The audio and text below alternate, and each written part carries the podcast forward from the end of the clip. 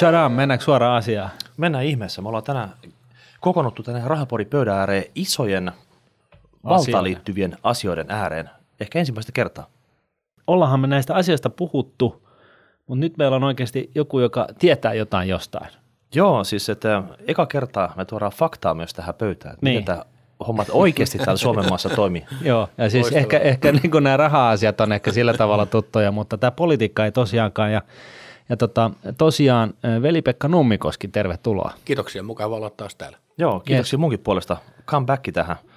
Olet kerran aikaisemmin käynyt Rahapodin vieraana ja silloin agenda oli pikkusen toinen, mutta tänään me avataan nämä valtapelit sitten oikein sepposen selällään. Kassakaapit auki. Joo.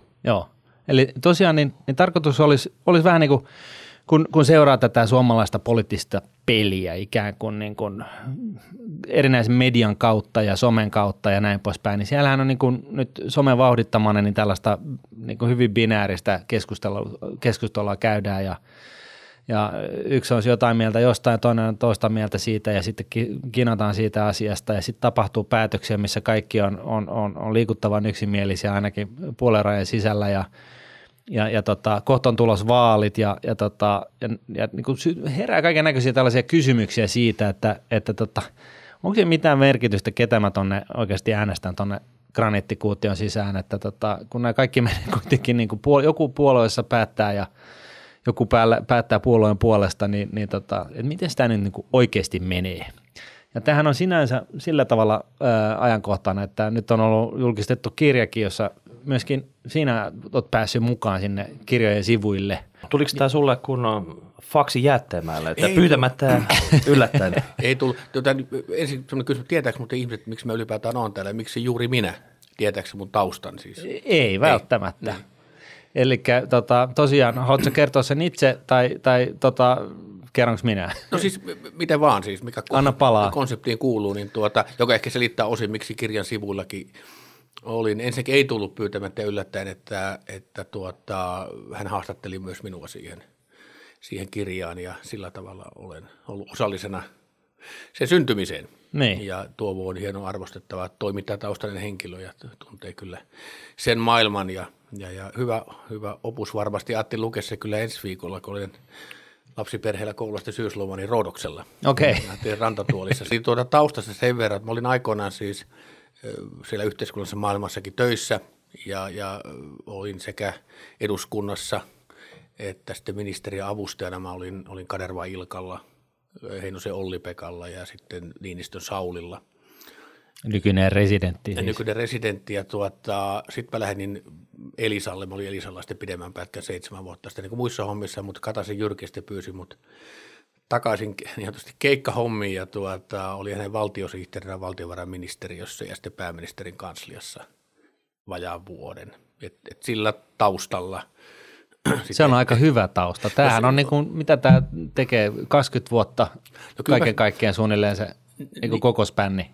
No sanotaan näin, että toistakymmentä vuotta joka tapauksessa. No avustajapätkät niitä oli eri pätkiä ja siinä oli 5 vuotta, mutta olin eduskunnassa sinne välissä töissä eduskunnan ryhmäkansliassa mutta tämä joka tapauksessa useita ministereitä, useita hallituksia. Ensimmäinen oli Holkerin hallitus, sitten oli Ahon hallitus, Lipposen ykköstä ja kakkosta palvelin ja sitten Vanhasen kakkosta ja sitten Kataisen ykköshallitusta ja useammassa ministeriössä, että siellä taisi tulla valtioneuvoston kansliaa, liikenneministeriö, työministeriö, opetusministeriö, valtiovarainministeriö ja sitten pääministerin kansliasta lopussa. Että se on eri puolilta kuitenkin näki niin kuin sen kuvion. Oletko niin kuin taustavaikuttajan Paavo Väyrynen? En ole sitä. Mä olen kuitenkin lähtenyt pois sieltä.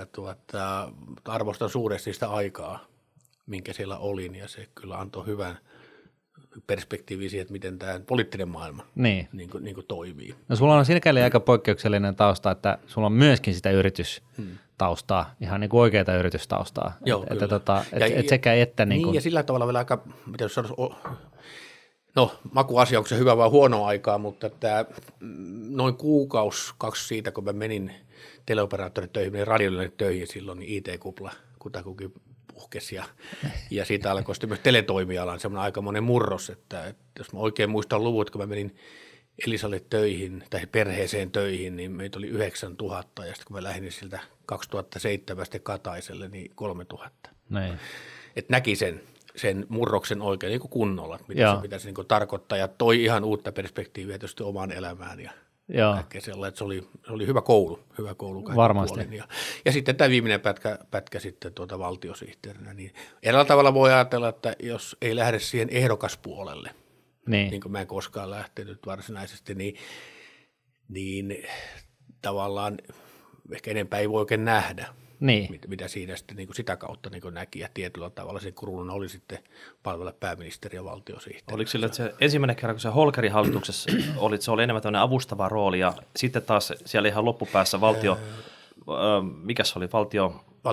Valtiosihteeri on enemmän tämmöinen niin kuin mentorirooli siinä. No sanotaan, joo, totta kai tuli senioriteettiäkin matkan varrella jo mukaan ja kaikkea tämmöistä, mutta niin kuin muodollisesti se oli niin kuin ministerin erityisavustaja ja sitten valtiosihteeri. Ja pääministerin kansliassa se ehkä erottuu vielä niin, että siinä on myös tavallaan se kanslian niin kuin virkapäällikkö, että siinä on niin kuin muodollinen erään niin kuin virkavastuu sitten myös olemassa ja näin poispäin. Mutta että avustajatehtävä on tietysti avustajatehtävä, mutta nyt koko ajan täytyy muistaa, että kaikissa niissä ollaan kuitenkin niin kuin työsuhteessa vähän niin kuin samalla tavalla, että irtisanomisaika on 1 sekunti ja pomo on pomo ja sen tavallaan mandaatilla koko ajan toimitaan, että ei ole mitään omaa mandaattia, ei ole mitään omaa agendaa. Niin, ei tarvitse saada 3 kirjallista varoitusta ennen kuin saa kenkään. Niin, että se on sitten, kun ei miellytään ja tapahtuu jotain muuta, niin sitten lähdetään muihin hommiin. No mitäs tässä, kun jos vanhastaan muista vaikka koulusta yhteiskuntatiedon kirja, kun siinä avasi, niin siinä kerrottiin, että 200 kansanedustajaa valitaan eduskunta ja he tekevät siellä niitä päätöksiä. Niin pitääkö se paikkansa vieläkin vai onko se ikinä pitänytkään paikkansa, että onko ne oikeasti, jotka tekevät sitä päätöksiä vai kerrotaanko heille, mitkä päätökset he tekevät ja he painaa nappulaa siellä? Eli just tämä tarkennus, että totta kai ne 200, jotka siellä on kollegiaalisella tasolla, niin tekee niitä päätöksiä, mutta onko sillä yksilöllä enää niin kuin väliä? Onko siellä koskaan ollut? On sillä väliä, mutta siis näähän ei parlamentit, miten se olisi globaalisti, hirveästi poikkea toisistaan. Ja niin kuin tässä dynamiikassa. Ja olennaistahan siinä on se, että hallituksellahan se, niin kuin se valta on ja sitä kautta hallituspuolueilla ja sillä enemmistöllä, mikä eduskunnan niin kuin muodostaa, niin se tietysti sitä valtaa niin kuin käyttää ja siitähän tietyllä vaaleissa myös sitten niin kuin kisataan, että kuka sitten sinne vallan kahvaan pääsee. Suomi on sillä joku muukin maa vähän kimurantimpi, kun meillä on tämmöinen monipuoluejärjestelmä, niin sitten ei oikein koskaan voi niin yhden puolueen diktaatilla muodostaa, vaan pitää löytää koaliitio sitten ja pyrkiä sillä sitten hallitsemaan, että joku USA ja Englanti on sitten vähän simppelempiä kuvioita. Mutta siellä voi sattua vahinkoja sitten. Ei äänestäminen ole koskaan vahinko. Ei, mutta siis mä tarkoitan sillä tavalla, että niin kun jos miettii sitä niin kuin hallintoa, maan hallintoa, oli se niin kuin, siis de facto hallintoa, niin ääripäitähän tällainen suomalainen systeemi karsii pois paljon suuremmasti kuin tällainen binäärinen, siis kahden puolueen systeemi. Joo, se on kyllä totta, että kun meillä joutuu kuitenkin kompromisseja hakemaan, että kun se yhdellä ei ole koskaan yli 50%, niin sun on pakko sitten rakentaa koalitio ja sä et koskaan voi niin kuin omalla diktaatilla määrätään, mikä on hallituksen politiikka ja miten mennään, vaan sitten rakennetaan kompromissia ja se on omalla tavallaan niin kuin vahvuus, että se estää sellaiset niin kuin valtavat heilahdukset sitten, että 4 vuotta mennään lujaa tonne ja sieltä 4 vuotta mennään lujaa sitten taas toiseen suuntaan ja tässä mielessä, ja kun kysytään tuon äänestämisellä väliä, niin kyllä sillä on varmaan monet nyt esimerkit maailmalla osoittaa, että oikeasti äänestämisellä niin kuin on merkitystä ja on väliä hyvässä ja pahassa, mutta siis, et kuitenkin on välejä ja varmasti nämä rajutkin muutokset, mitä on tapahtunut, niin on osoittanut ihmisille myös sen, että sillä on oikeasti merkitystä, miten äänestää. Totta kai sitten tämmöisissä koalitiomaissa sitten, jossa haetaan kompromissia, niin heilahdukset on vähän pienempiä, jolloin saattaa syntyä se mielikuva, että kun ne muutokset ei ole niin rajuja, niin joku voi sitten miettiä, niin kuin säkin äsken sanoit, että onko sillä merkitystä lopulta ketään äänestää, kun mikään ei kuitenkaan muutu. Niin. No mitä sä sanoisit tällaiselle nuorelle sukupolvelle, joka on kasvavassa määrin ilmeisesti äänestyspassiiveja? millä tavoin siis äänestämällä vaikuttaa? Onko se niin kuin sit kuitenkin se, että minä ja 10 000 muuta pitää olla jollain kannalla, että sitten mittarissa näkyy joku niin liikkeen korjaus? Totta kai sä äänestät henkilöä, mutta kyllä sä äänestät myös sitä tavalla taustayhteisöä, sitä puoluetta. Ja sillä ehkä voi olla enemmän sitä väliä kuin sitten yksittäisellä henkilöllä suoranaisesti. Niin. Että minkälaisen mandaatin se aatesuunta sitten no niin miksi sitten järjestetään näitä yletenttejä, jossa minuutin aikana käydään läpi 1000 kysymystä? Mitä väliä siellä on? Siis ihan niin kuin oikeasti. Nehän on vaikeita. Nehän on, ja kun sanotaan, että siis otetaan kuin sote, ehkä hyvänä esimerkkinä, että jos on joku tämmöinen tentti, jossa aika pintapuolisesti sitä todetaan ja miekkaillaan siitä, onko se hyvä vai niin kuin huono, ja kun se pitää niin kuin 10 000 yksityiskohtaa sisällään, se on äärimmäisen monimutkainen, ja sen vuoksi jotenkin siitä semmoinen niin kuin äänestäminen, että kyllä vai ei, niin se ei tietenkään hirveästi avaa sitä itse sitä sote-päänsärkyä, mutta kyllä tämä on niin kuin tietysti varmaan kaikkialla maailmassa se just aito ongelma se, että kun nämä asiat monimutkaistuu, tulee monisyisemmiksi kaikki nämä asiat, niin ylipäätään, niin kun, että äänestäjä pysyy mukana siinä, että mitä nämä asiat tarkoittaa, merkitsee ja muuta. Ja ehkä Brexit on aika hyvä esimerkki siitä, että kun tavallaan sä pystyt luomaan semmoisen mielikuvan siitä, että annat monimutkaisen asian kuin yksinkertaisen ratkaisun. Niin se tietysti tämmöisessä, niin kun sitä tavaraa tulee tuolta mediasta niin kun ylettömästi, niin voi olla, että se helppo ratkaisu sieltä sitten nousee helppona sitten pintaan ja sitten sä niin äänestät sen puolesta hirveästi tietämättä, mihin se vaikuttaa, mitä se Brexit lopulta tarkoittaa niin ihan oikeasti. Mutta eikö tämä nyt aina ollut demokratian ongelma sinänsä, että niin kuin 100 vuotta sitten niin meidän niin kuin rivikansalaisten käsitykset oli vajaavaisempi, mutta se politiikka oli helpompaa. Nyt se on kasvavassa määrin monimutkaista, mutta mekin tullaan tuolta, pysytään vähän niin kuin jonkun verran kärryllä. Sä oot ihan niin kuin älyttömän oikeassa ja eihän tähän niin kuin semmoista, mäkin olen miettinyt tätä tosi paljon ja miettinyt, että mä oon tämmöisen edustuksellisen demokratian niin kuin kasvatti ja kannattaja, että onko mä niin kuin ihan harhapoluilla ja onko tämä jotenkin niin kuin ancient historia ja demokratian käsitys tulee ihan jotain muuta kuin edustuksellinen demokratia. Niin. Vaikka että kuinka niin kuin pyörittelin, emme vielä ehkä iästä johtuen ole keksinyt niin kuin parempaa, vieläkään niin kuin tapaa kuitenkaan sitä niin kuin hoitaa. Että jotenkin sellainen, että sä niin kuin nettiäänestyksen laitat, että peukalla ylös tai alas sote, niin antaako se kuitenkaan, ota sä niin kuin oikeasti kantaa siihen soteen. Niin kuin ihan oikeasti tiedäksä tavallaan, mitä kaikkia nyansseja siinä niin kuin on, mitkä merkitsevät todella niin kuin paljon ja pystyykö se informaation antamaan, niin puhutaan markkinataloudesta, että markkinataloudesta on täydellinen informaatio kyllä, kaikesta, niin ihan sellaista niin kuin illuusia tietyllä tavalla niin kuin on. Ja silloin totta kai silloin tulee kysymys siitä, että ihmisillä on niin kuin luottamus joihinkin ihmisiin, että nuo jollain kohtuudella johonkin suuntaan säällisesti tätä maata vievät ja tekevät niin kuin oikeanlaisia päätöksiä, jotka jollain tavalla niin kuin vastaa mun arvomaailmaa. Et mä jotenkin edelleen uskon siihen, että niin kuin poliitikon tehtävä on asettaa oma arvomaailmansa alttiiksi, näin mä asioista ajattelen ja sitten mä haen sille tuen.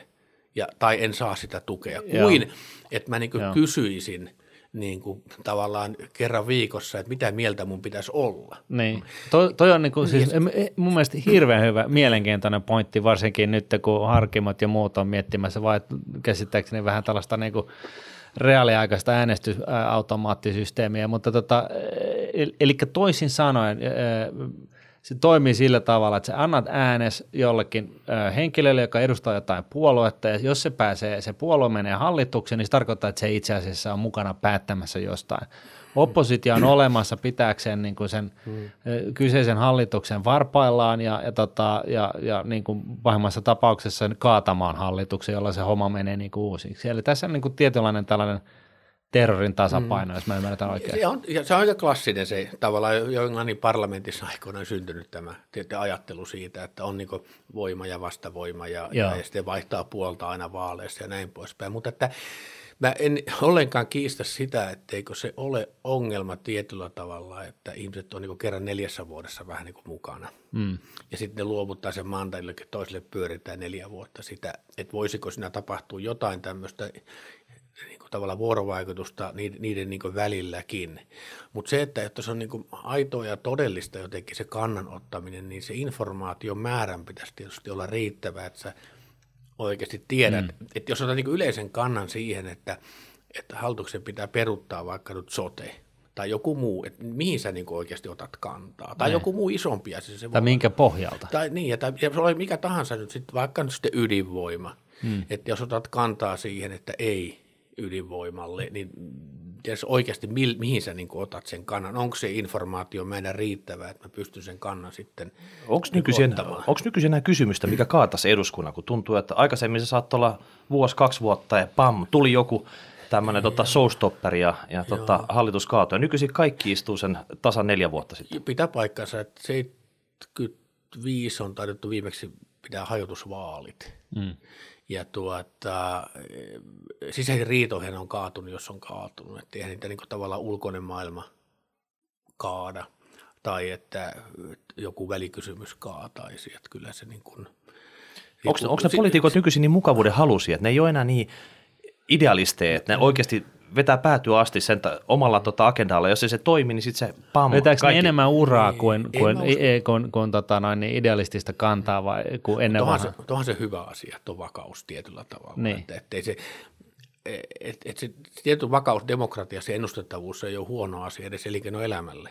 Niin. Että on tietty niin kuin näkymä siitä, että miten tämä seuraat 4 vuotta menee hyvässä ja pahassa, mutta että jos olisi koko ajan niin kuin turbulenssi, että niin kuin Belgiassa taisi olla tilanne, että yli vuosi ettei ollut hallitusta ollenkaan. Niin.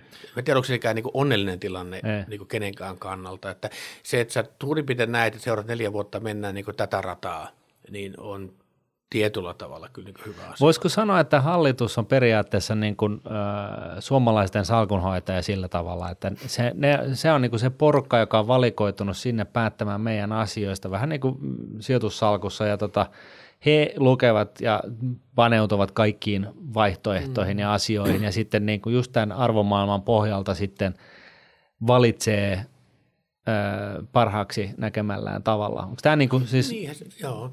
Olisiko tämä niinku toimiva verta? Onko se oppositio sitten näitä toimiston sihteerit, jotka yrittää saada salkuhoitajat sitten pois raiteltaan? Niin, se on kyllä se niinku parlamentaarisen, että parlamentaarisen toimii sen ihanteen mukaan, niin se on ihan älyttömän tärkeä rooli. Mikä? Opposition rooli. Että sen olemassaolo, että kyllä se on tietynlainen niin kuin myös niin kuin hallitukselle sellainen mittari, että tavallaan näkymä koko ajan siitä, että sanot, vahvistuuko oppositio siinä aikana, kun hallituksessa vai ei, niin kyllä se pitää niin hallituksen hereillä, että hoitavat hommat sillä säällisesti, että saavat kenties mandaatin myös niin jatkolle. Jos näistä vastavoimaa ei olisi, tämä olisi niin liian vahva hallitus, että se olisi vaan niin liian iso se enemmistö eduskunnasta, niin sekin ei välttämättä ole hyvä demokratian kannalta, jos oppositio on kovin pieni. Ja siis kaikki tämähän kuulostaa just siltä, niin, että meillä on niin kuin Pohjoismaissa noin tyypillisesti niin ihan monipuolueen järjestelmä, jossa sitten joku valikoituu niin kuin päättäjiksi ja sitten on vastavoima sille ja jos ne ei hoida hommaansa, niin se homma voi katkea kesken matkan ja näin se menee. Ja näin, ja siis koska meillä on monta puoluetta, niin meillä ei myöskään tapahdu tällaisia binäärisiä niin kuin vahinkoja, kuten esimerkiksi tämä Brexit tai Trump tai tästä voi olla kukin omaa mieltä, mutta joka tapauksessa. Tässä niin kuin sekamelskassa on tavallaan tietynlainen turva ja jatkumon tai jonkun mielestä tylsyydessä on, niin, jotka konsensus on niin kuin tylsyyttä. Joo. Tietysti se kääntöpuoli on se, että sitten puuttuu tämmöiset rajut heilahdukset. Ja tylsyydessäkin on se tietty hyvyys, että mietin vielä elinkeinoelämän kannalta, että se tietynlainen ennustettavuus. Nimenomaan. Niin ei välttämättä ole niin kuin huono juttu. Että jos sanotaan, mietittäisiin sitä, että silloin kun oli se oikein tosi iso lama 91, 95, että jos elinkeinoelämä olisi koko ajan joutunut miettimään, että säilyykö tuo hallitus kasassa, kun se yritti luovia siellä kaikkien karikoiden ohi, niin varmasti oli elinkeinoelämän kannalta hyvä asia, että kutakunkin tiesi, kyllä tämä putka, tämä niin päätyy vie ja sitten taas tapahtuu sitten niin jotain, mutta niin elinkeinoelämä tarvitsisi koko ajan pohtia sitä, että vuoden 2 välein tai 3 välein niin paketti vaihtuu ja taas mietitään, mihin suuntaan se taas mennään. Niin, ja sitten voitaisiin oikeasti juosta kahteen eri suuntaan. Niin, että tietyllä tätä ennustettavuus, niin, joka voi tarkoittaa myös sitä, että välttämättä ei tule niin elinkeinoelämän kautta ihan tällaisia ratkaisuja, mutta se on tietty niin näkymä. Kyllä. Tätä ennustettavuutta ja jatkuvuutta aika vähän niin korostetaan.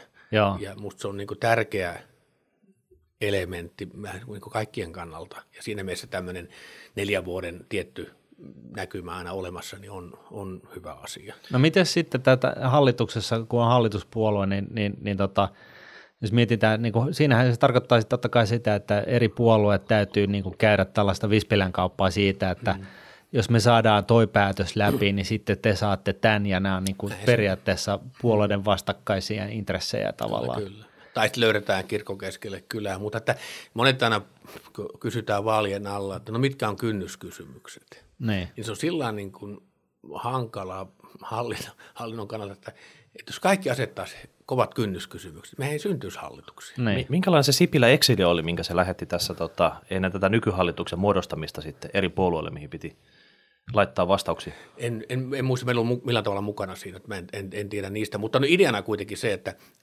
jos vaaleissa asetetaan tosi tiukat, niin sanotut, media mielellään pyytää, että mikä on teidän, missä tapauksessa ette niin lähde. Ja sitten jengi tekee niin pitkiä listoja, kynnyskysymyksiä, eihän mene synny hallitukseen. Ne. Että 2 puolueen maassa se on aika simppeli kuvio, että kynnärät asettaa tavoitteet, ne tehdään niin tämä näin. Mutta jos sä tiukasti pidät kiinni jostain, niin se tarkoittaa sitä, että ei ole hallitusta. Et jotenkin aina harmillisesti puhutaan niin takin kääntämistä tai kaikesta tämmöisestä, mutta se on niin realismia. Jos sä haluat, että maassa ylipäätään on hallitus, niin sitä ei voida tehdä yhden ehdoilla. Tämänkö takia esimerkiksi verosäännöt on niin helkkarin monimutkaisia, koska ne syntyy siellä graniittikiven sisällä ja ne on tällaisten niin kuin loputtomien vääntöjen niin kuin lopputulema. Niin, eikä mä tiedä, onko se ainoa, mikä on monimutkaista. Ei, mutta esimerkiksi. Tai ylipäätään lainsäädäntö. Niin. Mutta sehän on, siis varmaan monimutkaiskin voi johtua niin kuin tästä, mutta sehän on sillä tavalla niin kuin reilu peli, että se kansanvallan tuotos näkyy lainsäädännössä. Niin. On järkevää äänestää. Ja se tuotos sitten valuu puolueen tavoitteiden kautta sitten sinne lainsäädäntöön. Sehän on sitten demokratia ja kansanvalta. Kyllä, sillä tavalla äänestämisellä pitää. Ei ole väliä, mutta tämä monimutkaisuus, että hiotaan kompromisseja, niin hyvin mahdollista, että sieltä tulee sitten myös tämmöisiä monimutkaisia asioita, ja se on varmaan sitten se kansanvallan tietynlainen hintala. Kun joskus tuntuu, että voi vitsi, kun vaan pyhittäisiin pöytä tyhjäksi ja tehtäisiin sitä niin kuin maalaisjärjellä tämäkin asia. Hyvä, että otit tuon esille tuon maalaisjärjen, niin se on niin kuin kiintoisa asia, että ja tavallaan antaa semmoisen mielikuvan, että politiikka on itse asiassa vain niin puhdasta matematiikkaa, että siinä arvoilla sinänsä ei ole niin väliä. Että on olemassa joku absoluuttinen totuus, niin, joka on arvoista riippumaton, ja se on se maalaisjärki. Niin. Että tehdään se maalaisjärjellä, mutta kun se nyt ei kuitenkaan ole, nämä on niin arvolatautuneet kaikki nämä asiat. Mä olin yhdessä tilaisuudessa, puhuttiin tekoälystä. Ja mä sitten kysyin siltä luonnoitsijalta, että tuntuu, että tekoäly ratkaisee niin kaiken. Niin se kysyi, että voisiko tekoäly ratkaista itse asiassa tämän soten? Niin. Sanotaan, että ei, että tekoäly ei pysty ratkomaan mitään sellaisia, missä on niin arvolatauksia takana, joka perustuu niin arvoihin. Niin siihen loppuu tavallaan niin tekoälyn mahdollisuudet. Toistaiseksi, mutta joo. Niin, just näin. Ja tai että tämmöinen toinen asia on, mitä monesti sanotaan Twitterissäkin, että nyt pitäisi vaan tehdä näitä välttämättömiä ratkaisuja. Niin. Varsinkin talouspolitiikka, niin välttämättömiä ratkaisuja. Niin sillä voi olla hyvin erilainen, kysyy keneltä, että se välttämätön ratkaisu jonkun poliitikon näkökulmasta voi olla ihan toinen kuin. Mutta rakenteelliset niin muutoksethan on just tällainen välttämätön juttu. Ja siinä, niin kun siinäkin on arvolatausta, että se voi olla ihan eri käsitys jollakin, vaikka poliitikolla vasemmalla laidalla, mikä on välttämätöntä kuin poliitikolla oikealla laidalla. Kyllä se välttämättömän ratkaisun takanakin on. Niin kuin mä tuossa joku Twitter-keskustelu, missä joku sitten sanoo, että eikö nyt voitaisiin keskittyä niihin välttämättömiin ratkaisuihin, niin selvästi sellainen joka oli täysin eri mieltä sen välttämättömän sisällä, totesi, että jo hänellekin sopii, että tehdään just ne välttämättömät ensin. Et kenen välttämättömät? Niin. No se pitää varmaan se rakennemuutos auki purkaa, että onko se 10 kohdan vai 50 kohdan lista ja sen jälkeen sitten jotenkin kollektiaalisesti päättää, että mikä se tärkeysjärjestys siinä on sitten. Mutta siitäkin voi olla eri näkemys sitten, että sen tavallaan sen, että se mikä pääsee ykköseksi, niin että miten se tehdään. Niin. Kun siis joku voi olla rakenteellisista muutoksista sitä mieltä esimerkiksi, että jos konkretisoidaan, että okei, että tietyt toiminnalat, niin ne niin kuin kuolee 10 vuoden sisään, niin nyt täytyy uudelleen kouluttaa väkeä ja saada ne tekemään jotain muuta, joka on niin kuin tulevaisuuden työkuva. Ja ehkä kokoomuslaiset voisi olla sillä kannalla, että nyt tämä tehdään ja sitten otetaan vähän fyrkkaa jostain ja survotaan tonne ja sitten jengi kouluttautuu uusiksi. Ja sitten joku Li Andersson voi olla sitä mieltä, että joku muu asia on niin kuin se välttämätön rakenteellinen muutos. Eli tarvitaan ne, tuolla suomalaiset voi huonommin kuin koskaan ja tarvitaan tällaista niin kuin muunlaista tukea huonolle voiville suomalaisille ja kaikilla on pointtinsa, mutta joo, ymmärrän. Mutta niin kuin monet sanoo, että siirretään nyt sivuun niin nämä poliittiset riidat ja ratkaistaan ne asiat. Niin. niin se jotenkin niin tavallaan ulkoistetaan niistä asioista ne arvot. Joo. Kun siitähän koko tavallaan tämä lähtee liikkeelle, että ihmiset on yksinkertaisesti eri mieltä asioista. Niin. Ja silloin ei voi tehdä niin demokratiassa vain sen yhden ihmisen niin nuottien mukaan, vaan sitten pitää löytää joku ratkaisu, joka sitten tyydyttää mahdollisimman niin monia, mutta että se niin arvojen ulkoistaminen niistä päätöksistä ja niiden tietynlainen niin matematisointi, niin se on niin tästä maailmasta. Ihmiset vaan on yksinkertaisesti eri mieltä asioista. No miten sitten tässä tällaisessa pelikentässä toimitaan? Nyt kun sä oot ollut tällainen niin kuin ikään kuin ehkä väärä vertauskuva, mutta somiglieri tuolta niin kuin mafiamaailmasta, mutta siis tällainen tärkeä taustavaikuttaja, joka pitää niin kuin ministerin puolta ja minimoi vahinkoja erinäisistä tekstiviesteistä, jos se on sikseen tai mitä lie. Millä tavalla siellä toimitaan, siis muuta kuin käydään painamassa nappia, että juu tai ei tai poissa? Kyllähän ne on monimutkaisia siis prosesseja. Siis. Kun puhutaan näistä nyt vaikka tilatakseista ja tämmöisistä, jos vähän konkretisoi tätä keskustelua ja näin poispäin, niin mä niin jotenkin ajatellut sitä niin, että nyt oli tämä tilataksin viittaus, oli siis tähän kirjaan taisi liittyä Jalliksen johonkin kirjaan, että mahtuu päättäjät niin tilataksia niin. Ja näin pois. Eli 9 henkeä mahtuu siihen. Niin, joo, ja voi tietysti olla, että jos on hallituksessa vahva pääministeri ja valtiovarainministeri, niin voi, että 2 riittää. Niin, normitaksi. Mutta mä tarkoitan nyt tällä, niin, siis, tällä vaan niin sitä, että se jutun juonihan on jotenkin se, että tämmöinen pitäisi olla päättäjä, on sitten firmanjohtaja tai poliittinen päättäjä, niin kyllä sillä täytyy olla joku semmoinen, miten sanoisi, niin kuin lähipiiri, jonka kanssa se niin kuin, miten sanoisi, sparraa ajatuksia, testaa ajatuksia, miettii asioita, pohtii asioita. Asioiden vyöry on niin valtava, mikä sillä niin kuin pyörii päivittäin ja koneistossa, että niin kuin firmassa et voi kutsua yhtiökokousta koolle joka viikko miettimään asioita, vaan että firman johdon täytyy vain niin ratkoa niin asioita. On niin kuin johtoryhmä. Tietyllä tavalla, ja sillä pitää olla tietty semmoinen niin kuin lähipiiri, jonka kanssa nopeasti testata, sparata ajatuksia, eikä kahta puhetta, etteikö se ministerinne päätä. Se on absoluut niin, mutta että totta kai hänelle voidaan syöttää niitä ideoita. Ei se ole syöttämistä, kun se on varmaan teki täällä niin sparraatti ja pohditte asioita, testaatte ajatuksia. Se kutsutaan workshoppaamiseksi. Niin just, joo, teillä on hienompia sanoja ja hackathonia ja mitä kaikkea te käytättekään, mutta politiikassa vaan niin jutellaan ja keskustellaan. Ja mennään tilataksilla. ja tavallaan se jengi ei niin päättäjiä, mutta on varmaan niin elinehto sille päättäjälle, että sillä on joku jengi, jonka kanssa sitä omaa ajatusta niin kuin testaa.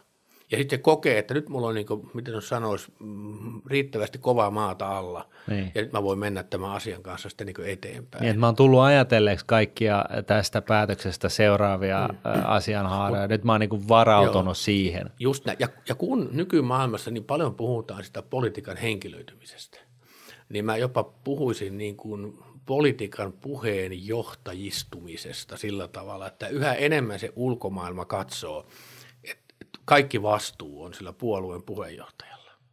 Oikein tai väärin, näin se niin kuin maailma tällä hetkellä menee. niin jotenkin olisi kohtuutonta, että jos sillä puolueen puheenjohtajalla on kaikki vastuu totaalisesti, että sillä ei ole sitten myöskään valtaa. Niin.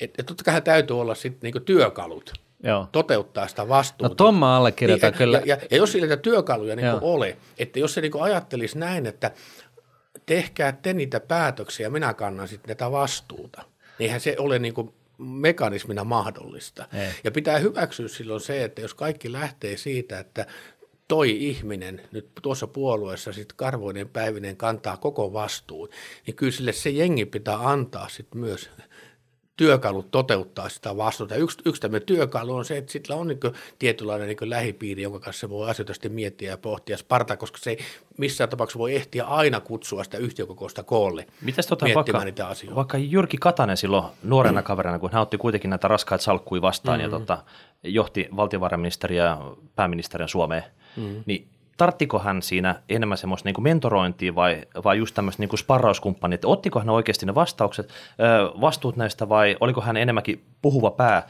ja tämä tavallaan päätökset fiidattiin jostain ylempää? Ei kyllä, Jyrki oli vahva se tausta, siis mä niin kuin näen, että politiikassa menestyy kyllä, jos sulla on vahva poliittinen tausta ja se tietty kokemus, joka on tullut vuosien saatossa nuorisoliikkeessä ja kaikessa tämmöisessä. Ja kyllä jos katsot maailmallakin, niin ammattipolitiikkoja sillä niin pääosin on, toki poikkeuksiakin on, mutta on käyneet sen tietynlaisen mankelin läpi ja sen koulun läpi kaikki ne päivinen, niin kyllä se tietyllä opitte politiikan prosessit ja muut, ja Jyrki oli tässä tosi vahva. Mutta että sillä tavalla äärimmäisen hyvä päättäjä poliitikko, että se testasi ajatuksia, mitä vain syntyy ja milloin vaan. Ja se ei kato kelloa se testaaminen. Niin, eli että silloin istutaan saunassa. No ei, taas puhutaan puhelimessa tai työpaikalla tai mitä hyvänsä. Se on hyvin niin arkista. Mua kiinnostaa, että mistä tämä nykyisin tämmöiset sparraukset ja päätökset tehdään? Että onko se sauna nyt ihan pois kuviossa? Kuka ei sauno enää sitten? Melkein voi muuten sanoa, että ei. Et nykyisin on niin kiireistä, että se tapahtuu tilataksissa tai käyttekö te? Työpaikalla. Nyt täytyy muistaa, että mun perspektiivi päättyi tietysti vuoteen 2012. Että en tiedä ihan niin kuin tämän päivän, mutta jos miettii sitä kulttuuria, niin kyllä se saunominen on vähän se on vähän niin kuin last history, että last season juttu. Et ole kuulla Sipilais kutsunut sinne virkaisun olleen tänne Helsinkiin. Ei mitään tietoa. Siellä olisi viihdottu oikein kunnolla sitten. Mutta tavallaan tietysti puhelimet on keksitty ja kaikki tämmöiset, ja työpaikoilla ollaan ja siellä voidaan puhua. Mutta idea kuitenkin siitä, että on tietty tämmöinen niin kuin verkosto, jolla se niin kuin sparatesta, se on aivan äärimmäisen niin kuin tärkeä kaikille johtajille, on ne sitten politiikassa, firmoissa tai järjestössä tai ihan missä hyvänsä. Siis onhan niitä johtoryhmiä vähän siellä täällä, että siellä on ihan selvä. Musta johtoryhmän vertaus ei ole ollenkaan huono. Ei ole ollenkaan huono, ja nekin mahtuu usein tilataksiin. Mites tuo nuori poliitikko, eli nyt paljon vanhoja lähtee pois, sieltä tulee ehkä kolmasosa ihan täysin niin kuin kokemattomia kansanedustajia tilalle. Tämä nyt on vaan, en tiedä tarkkaa lukua, mutta joka tapauksessa ne äänestää sinne jollakin arvoilla.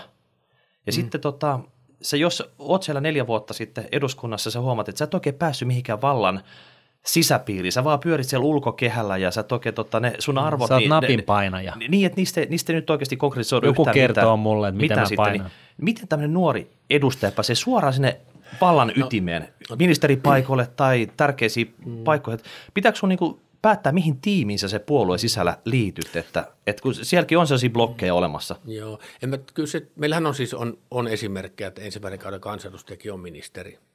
Että se on yleensä se on kokenut, draftattu edustaja sinne, joka on periaatteessa jo luvattu sitten nämä. Mutta se on sillä tavalla, kyllä tämä on niin kuin, miten osaaminen tässäkin jyrää ja jyllää, että kyllä se hirveän nopeasti huomaa, että kellon tavallaan niin kuin sitä poliittista kykyä ajatella niin kuin asioita. Et se ei ole pelkästään sellainen niin kuin substanssi asiantuntemus, koska arvokysymyksiä näistä loppupeleissä on. Et sulla on tietynlainen niin kuin poliittinen hahmotuskyky asioita. Tämä on hirveän vaikea selittää, koska sellaista oppiainetta ei voi koulussa olla kuin poliittinen hahmotuskyky, mutta se on niin kuin äärimmäisen olennainen ja sä aika nopeasti huomaat, kun sä kuuntelet ihmisiä, uusiakin ihmisiä, että onko se poliittinen hahmotuskyky asioille olemassa vai ei.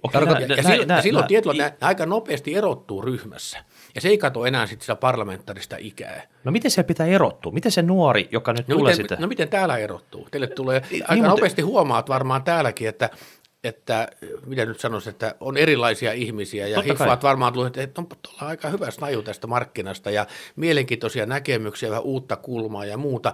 Ei se poikkea sillä tavalla työpaikasta ja työmaasta. Niin, mutta pitääkö tehdä joku salainen kassakaappisopimus vaikka Benin talliin sitten, että sä oot ikuisesti, sä luvannut elämässä hänelle sitten, ja sen jälkeen sulla on niin kuin latu auki vaikka mihin tehtäviin, mutta vai miten se nuori oikeasti sieltä sitten? Osaamisen kautta sekin menee. Kyllä se niin sun täytyy näyttää ne kyntes, niin missä tahansa työpaikassa täytyy näyttää. Siis onko, vaan että mä ymmärrän, niin onko tämä niin poliittinen speele, joka niin onko se niin sitä, että sä ymmärrät, että mikä on niin tehtävissä, minkälainen niin kanta voi mennä läpi, kun sä niin ymmärrät, miten muut ajattelee ja tuntee ja sä tiedät, että tämä nyt on ihan seis, mutta jos me otetaan tuolta tuo yksi detalji veksi tuosta niin sanamuodosta, niin se saattaa upota vasureihin ja sitten kokoomus diggaa tästä, jos mä oon tunne niin toiselta puolelta ja Sulla on ihan hyvä poliittinen hahmotuskyky. Näin, tämmöistä niin poliittisten syy-seuraussuhteiden niin kyky hahmottaa niitä. Siitähän on, että tietyllä tavalla tehdään näin, niin mitä sitä seuraa ja näin poispäin. Onko niin poliitikko empaattinen, siis ihminen? Onko se siis herkkä ihminen? Onko se sitä vai onko se niin tällaista enemmänkin tällaista peliteoreettista ymmärrystä ja niin kuin jonkunnäköistä sensorointia, että sä ymmärrät, että missä ne fiilikset. Niin osaa hymyillä kameralle, mutta sen jälkeen sitten on niin kuin kovista kovin sitten. Niin joo, en mä tiedä, siis periaatteessa kuitenkin tavallisia ihmisiä niin on tunteineen, päivineen ja näin poispäin, mutta että se on vähän vaativa ammatti ihan niin kuin ehdottomasti, mutta se, että miksi joku etenee sitten niin hatusti tehtävä, niin kyllä se osaamisen kautta menee, että nytkin hallituksessa on ensimmäisen kauden eduskuntakauden ministereitä. Kyllä niitä niin kuin on ja kyllä ne menee sen puhtaasti sitten sen, niin kuin sen osaamisen kautta siihen tehtävään. Miten se teini, jos on nyt koulussa ja miettii, että mitä mun pitää, jos mä haluan nyt tätä poliittista spelöögaa tai miksi sitä nyt voi kutsua sitten, niin kehittää, mitä aineita mun pitää opiskella valinnaisena vaikka, tai niin, mitä sä antaisit jotain vinkkejä, että mikä on niin kuin tärkeää, jos sä haluat poliitikon uralle? Varmaan se tärkein on se, mitä ei voi taas koulussa oppia eikä oikein missään. Et se on tämä, mistä on puhuttu tästä poliittisesta hahmotuskyvystä. Se kuitenkin on se iso juttu siinä, se nyt vain on tai ei. Ja kyllä ne, joilla se tietyllä on, ne varmaan jo hakeutuu jo harrastuksenakin tietyllä tavalla politiikan pariin. Nyt koulussa, tällä käsin koulussa valitaan näitä ruutijuttuja, se nuorisoneuvostoa valitaan, nuorisovaltuustoa valitaan Helsingille. Ja voi olla, että sinne valikoituu semmoisia ihmisiä ehdolla, jollakin yhteiskunnan asiat kiinnostaa ja sitä lähtee ja katsoo, jos se kantaa ja nyt ollaan eteenpäin, että ilman luontaista kiinnostusta niin ei tietenkään. Mihin pitää liittyä, onko se kuoro vai partio vai mitkä tämmöiset niin kuin kehittää tämmöistä Boy Scout-meininkiä, mistä on sitten? No varmaan se, jos mä itseäni mietin silloin, niin mä olin tämmöinen aika niin kuin kerhomaanikko. Mä olin kaiken maailman kerhoissa mukana, mitä vain pikkupaikkakunta Kemijärvi silloin mahdollista. Ja nyt sä kuulut kaikkiin klubeihin. Ja mä olin eri puolueenkin kerhoissa. Mä olin keskustan kerhossa kävin ja näin poispäin. Että no minkä ikäisille semmoisia kerhoja järjestetään sitten? Ne ei ole poliittisia kerhoja, mutta mä tarkoitin sillä sitä, että sä hakeudut semmoisiin yhteisöihin, missä ihmisten kanssa pitää tulla toimeen. Ja missä pitää tehdä kompromissi. Aivan oikein, just näin. Tämmöisiä niin kuin sosiaalisia suhteita niin kuin tarvitaan, sitä osaamista, niin ne on ylipäätään semmoisia, missä on muita. Ja se tavallaan niin kuin se on olennaista politiikassa, että niin hirveän pitkälle ei kanna se, että sä oot yksin oikeassa. Niin. Tietyllä tavalla. Että se besserwisser-asenne, niin se ei jätä kotiin sitten. Jos sä tavallaan saa myytyä sitä omaa ajatustasi muille, niin se ei hirveästi vie sitä ajatusta. Eli siis niin retorikko. Pitää olla hyvä puhumaan. Mutta se tavallaan siis se, totta kai se vaatii sen asian osaamistakin, mutta se myös sen, emme puhu asian myymisestä, mutta niin tietyllä tavalla vakuuttamista, ja siinä on kysymys, että tämä minun ajatukseni on fiksu ja järkevä. Sen ja sen takia. Niin, ja jos et sä tavallaan saa siihen muita mukaan, niin se ei hirveästi vie sitä ajatusta sitten kuitenkaan eteen. No oliko siellä mitään aineita, esimerkiksi vaikka psykologia, sillä että sä pääsit vastustajien pään sisään, kun sä opiskelet 10 kurssia psykologiaa. Manipuloimaan. Sä teet niistä muista koululaisista sun zombiarmeijaa, jotta sä, tiedät, sä käskytät siellä ja totta, lähetät sen. En tiedä. Mutta tämä kiinnostus sellaisiin asioihin pitää olla varmaan yhteiskuntaoppia, tämmöiset yläasteella voi joista kiinnostaa ja lukiossa ja näin poispäin. No nyt sitten, niin jos me tästä niin kuin aiheesta siirrytään sellaisen hahmottamiseen, että okei, politiikka 15 vuotta ja nyt, 15 vuotta sitten ja nyt, niin, tai 20 vuotta, mitä se nyt oli, mitä sulla on niin kuin sitä spannia, niin miten se on niin kuin muuttunut?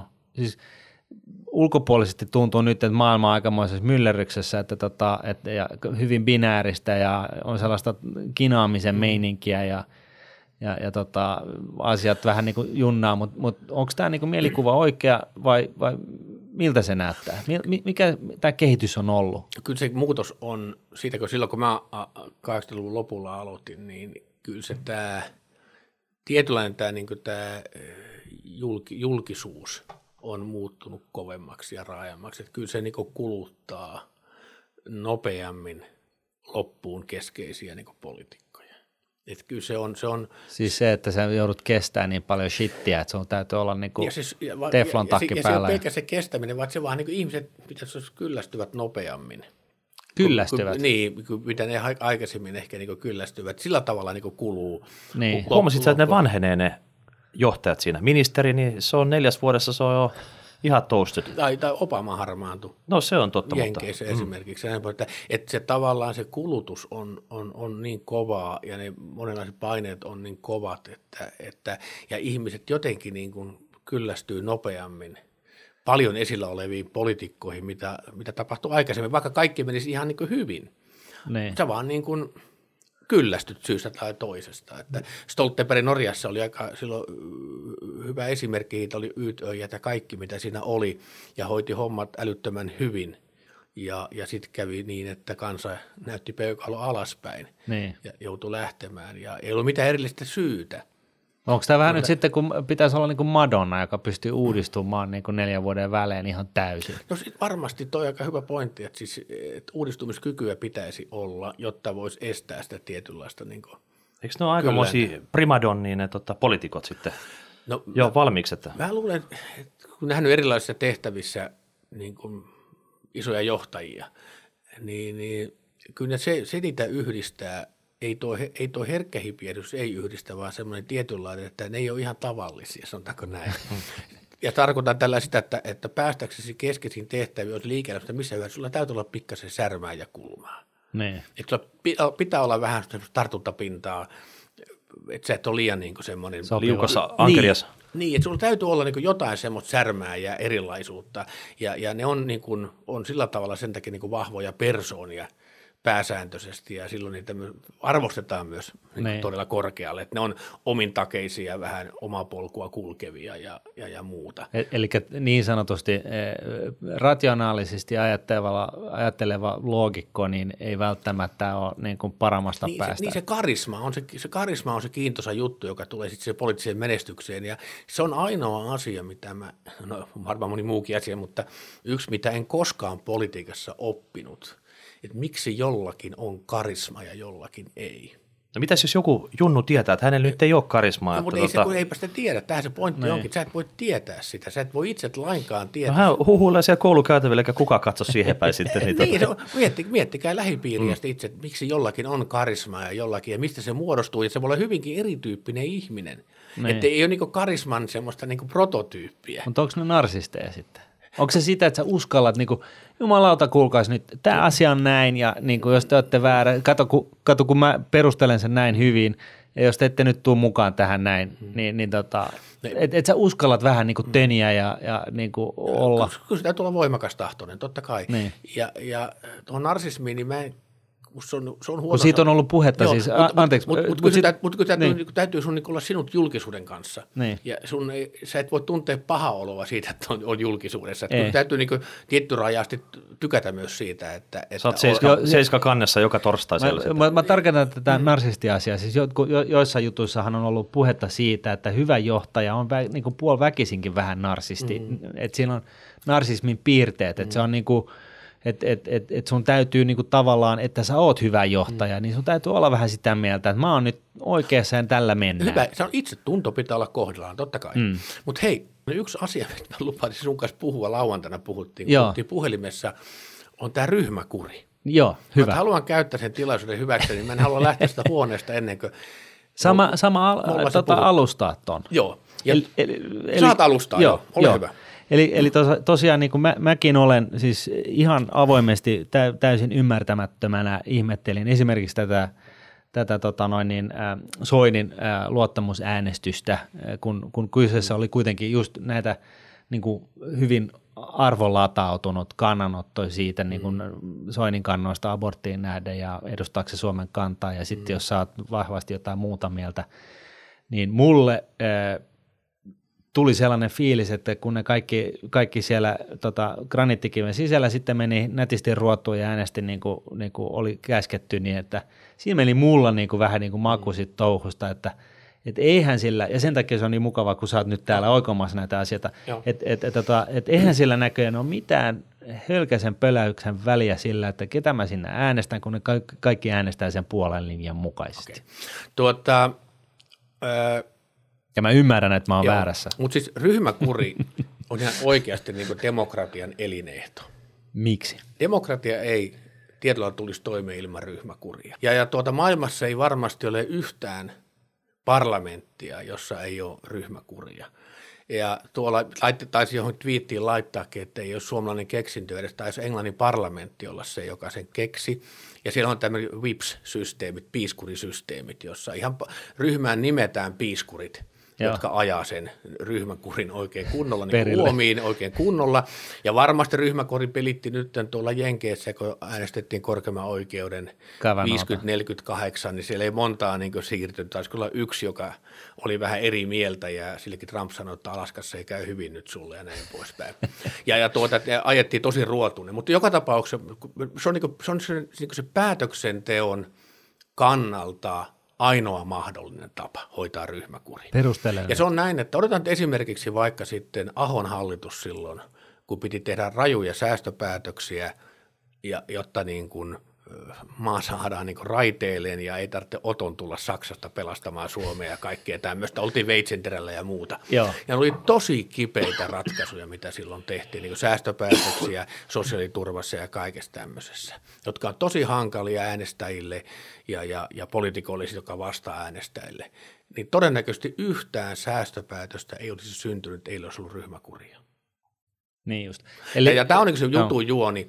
Et sitä ei ohjaa sitten kukaan, jos kaikki 200 ääntää niin mielensä mukaan. Mieti sitten, kun tehdään oikein hankalia päätöksiä, vaikka nyt sitten leikataan vaikka sosiaaliturvaa tai muuta, niin että sinä sanotaan kansanedustajana jostain vaalipiiristä X hirveän tykkäisi, jos se sun puoluetoveri samasta vaalipiiristä äänestää säästöpäätöstä vastaan. Ja minä äänestän puolesta, koska näin on nyt sovittu ja nämä viedään ja tämä maa pitää pelastaa ja muuta. No mitä käy rikkureille, jos lipeää tästä kurista sitten? No sittenhän sehän saa rangaistuksia ja on tapauksia, missä on erotettu ryhmästä ja muuta. Mutta olennainen on tässä se, että se ryhmään kuuluminen on vapaaehtoista. Kukaan ei siis puolueen. Niin, kukaan ei pakota kuulumaan ryhmään. Ja tämä on tietyllä tavalla vähän niin kuin joukkueurheilua, että jos sä menet jokin fudisjoukkueeseen, niin et sä saa tehdä omaa maalia. Että kyllä sun täytyy pelata sen joukkueen niin kuin pelisääntöjen ja tavoitteiden mukaisesti. Jos et sä suostu niihin pelisääntöihin, niin sitten sä et ole siinä joukkueessa. Mutta niin, jos mä mietin ihan niin kuin teidän kannalta, jotka edustatte tämmöistä herkkää niin kuin rahamaailmaa, niin en mä usko, että teidänkään kannalta olisi kovin otollista, että aina kun hallitus tekee säästöpaketteja, ne täällä niin kuin rystyset valkoisena, että meneeköhän on paketit läpi. Niin. Että totta kai teidänkin etu on se, että siinä on tietty ennustettavuus, tietty näkymä sille, luottamus siihen, että nyt nämä kipeät ratkaisut tehdään ja tämä maa saadaan jalolle. Tämäkin vaalien aikana on tehty niin kuin useita kipeitä ratkaisuja ja ilman semmoista niin kuin ryhmäkuria, niin tämä on täysin hallituksesta riippumaton, se koskee kaikkia hallituksia. Kyllä. Niin se ei vaan, niin kuin, se päätöksenteko ei olisi mahdollista ilman ryhmää. No senhän voi... Sen takia se on ihan demokratian kulmakivi. Senhän voi sen takia niin kuin, siis mielessään miettiä, että jos on niin kuin 200 hengen oma henkilökohtainen mielipide, niin se niin kuin läpinäkyvyys ja sen päätöksen syntyvyyden kannalta, niin se transparenssi siihen, niin on ihan herra haltuun. Se on niin kuin periaatteessa sama kuin se on päätön kana, joka juoksee pihalla, että se voi mennä sitten niin tai näin, ja näin ollen niin se on hyvin ymmärrettävää, että just varsinkin epäsuositut jutut, jotka on välttämättömiä päätöksiä tehtävä. Niin nehän on tehtävä. Niin ne on tehtävä. Ja se on hallituksesta riippumaton asia. Kyllä. Ja semmoista hallituspuoluetta mä en ole vielä tavannut missään maailmassa, jossa ryhmäkuuri ei niin kuin olisi olemassa. Se on vaan hirveän olennainen niin kuin mekanismi. Ja ilman sitä niin se päätöksenteko muodostuisi käytännössä mahdottomaksi. Niin. Eli sen takia ne omat arvot kannattaa sovittaa aika sopiviksi tähän puolueeseen, jonka on valinnut sitten. No, mutta eikö se ole aika luontevaa, että miksi sä menitsit semmoiseen puolueeseen, joka ei vastaa sun arvoja? Mutta tavallaan sinne eduskuntaan pitää myös päästä. Sinne päästään lupailemalla niin kuin ummet ja lammet ja kaikki mahdottomatkin asiat sitten. No jokainen tietysti vähän rakentaa kampanjansa sitten niin kuin rakentaa ja sitten tämäkin on sellainen kiintoisa, että puhutaan lupauksista. Sitten jos jollakin ei niitä ole, niin se kysytään, eikö sulla ole tavoitteita? Sitten kun se on tavoitteita, aina nyt sä lupaat siis tota. Tämä on niin vähän semmoinen hankala niin poliitikon kannaltakin, ja milloin tavoite muuttuu lupaukseksi, niin sanotusti. Niin. No mites nyt sitten, kun tulee tällaisia poliitikkoja kuin esimerkiksi tämä Ranskan presidentti Macron, jolla nyt on ollut paljon hankaluuksia, siis todettakoon nyt se, mutta jollain tavalla oli niin kuin freshia, kun oli sellainen niin kuin sosialistinen pankkiiri. Mm. Eli siis tietyllä tapaa niin kuin sillä tavalla, että ei kinata niin kuin periaatteesta aina vastaan, vaan voidaan ajatella näin, että hei, että on tällainen niin kuin kokoomuslainen, kaupallinen niin kuin asiat fokuksessa, ja siltikin voidaan ottaa niin kuin, ja pitää huolta sellaisista, jotka on pulassa. Mm-hmm. Et niin kuin, välillä tuntuu, että nämä poliittiset keskustelut, niin ne niin kuin binärisoituu, eli niistä tulee niin kuin sellainen mustavalkoisia, että kokoomus edustaa aina vaan sitä yhtä laitaa, joka on aina sitä, että pärjää ja niin kuin, nyt mä vähän kärjistän, mutta että niin kuin tyyliin näin, että synny pärjääjäksi ja opiskelee ja tee kovasti työtä, ja sitten kun sä pärjäät, niin sä saat tienata miljoonia ja kenelläkään ei siihen niin kuin osa-aika arpoa. Sitten sulla on niin kuin vasemmisto, joka on sitä mieltä, että meidän niin kuin heikoista pitää huolta, ja elämä kun koettelee, niin itse kukin joutuu kriisien eteen, ja sittenhän on kiva, jos on olemassa tällainen systeemi, joka kannattaa sut niin kuin sen railon yli. Ja joskus niin kun tällaista keskustelua käydään ja seurataan tässä politiikassa, niin se on sellaista niin kuin ainaista kinaamista. Kun joskus tulisi, niin kuin, ainakin mun mielestä, olisi ihan kiva, jos niin kuin voisi joku tietty puolue, vaikka se edustaa tiettyjä arvoja, niin todetaan, että hei, tämä on nyt se fiksu juttu. Että nyt myönnytään tohon noin, että oikeisto myöntyy sille, että hei, että tämän tyyppiset kärsivät ihmiset, niistä pidetään huolta, ja sitten niin kuin vasemmisto, niin ymmärretään, että hei, että itse asiassa pienet ja keskisuuret yritykset työllistää 80% niin kuin kaikista työpaikoista Suomessa, että nyt täytyy tukea niiden niin kuin elinympäristöä. Miksi tämä on? Onko tämä niin kuin mulla vaan niin kuin tällaisen maalikon mielestä niin kuin tällainen mielikuva, että näin ei tehdä, vai onko se tosiaan näin, että tämä on vähän hankala asia? Itse näinhän Suomessa tehdään koko ajan, kun on koalitiohallitukset. Okay. Ja meillähän nyt oli viime vaalikauden hallitus, missä oli sekä kokoomus että vasemmistoliitto, ja oli itse Lipponen ykkönen oli myös aikoinaan sellainen, missä oli kokoomus ja vasemmistoliitto mukana. Ja meillähän tätä arvojen yhteensovittamista Suomessa tehdään ja joudutaan tekemään koko ajan, koska pitää muodostaa koalitiohallitus. Suomessa sitä on kokeiltu ihan niin kuin oikeasti. No vaatiiko se isoja lehmäkauppoja, että se saadaan tämmöiset sovitettua sitten? No sit sä käytät tuota termiä, kun tavallaan siinä haetaan yhteisymmärrystä. Sä puhut paljon kauniimmin äsken kuin sinä. Sä puhut tuolla rahvaanomaisesti, sä puhut paljon kauniimmin sitä arvojen yhteensopit, sä puhut lehmänkaupoista heti. Ja tämä on tavallaan varmaan se poliittisen maailman hankaluuskin, että heti kun sä haet sitä konsensusta, niin sä teet lehmänkauppoja. Ja jos et sä hae, niin sit sä oot riidankylväjä. Että jotenkin aina väärinpäin tulee niin kuin tehtyä. Ja mun täytyy sanoa, että tämän keskustelun aikana niin siis taas ymmärrän, miten vähän mä oon ymmärtänyt. Että niin kuin periaatteessa tämä mitä sä sanot, niin it makes sense. Se on niin kuin, siinä on joku tolkku siinä touhussa. Ja jos mä en ole ainoa ihminen Suomessa, joka ei välttämättä ole tykännyt tai välittänyt politiikasta, niin voi olla toivottavasti joku muukin saa tästä jonkunnäköistä inspiraatiota niin kuin ymmärtää tätä systeemiä. Voisi jopa olla niin, että siitä ei olisi haittaa, jos tällaisia näinkin perustavaa laatua olevia asioita selitettäisiin auki. Ehkä niitä tehdään, sitä ei vaan tehty, kun mä kävin koulussa. Ja suomalaiset poliitikot on loistavia poliitikkoja, arvostan heitä suuresti, se on kova ammatti. Siitä vaan hyppäämään tuonne sateeseen Hakaniemen torille jakamaan esitteitä, hakemaan kannatusta, kun moni sanoo, että se on jotenkin niin helppoa hommaa. Se on todella vaativa, se on vaativa rasti, se on arvostettava ammatti. Siinä pitää olla kanta kaikkiin mahdollisiin asioihin ja osata niitä riittävällä tasolla. Että ihan loistavia ihmisiä tavannut siellä. Niin, se, itse asiassa onko aina oltava kanta kaikkea? Voiko joskus sanoa, että ei tiedä? No sitten se vähän... Sitten se vähän kysyjästä kiinni, että mikä niin. mieli jää sitten, jos ei löydykään sitten vastausta, mutta se oikeasti se on hieno ammatti, se on kova ammatti ja sitä työtä kannattaa kyllä niin arvostaa. Sitä kautta saadaan entistä parempia päättäjiä, kun sitä työtä myös arvostetaan. Pitäisikö sä tunnet tämän skeneen kuin omat taskus, niin ennustukset ensi keväälle, mitä tapahtuu vaaleissa? Olen rahapelijohtajan ennustaja. Hyvä juttu. Ehkä tästä nyt sitten näillä pidemmittä puhetta, toivottavasti kuulijoidemme keskuudessa joku haluaa suuremmalla innolla käydä äänestämässä nyt sitten.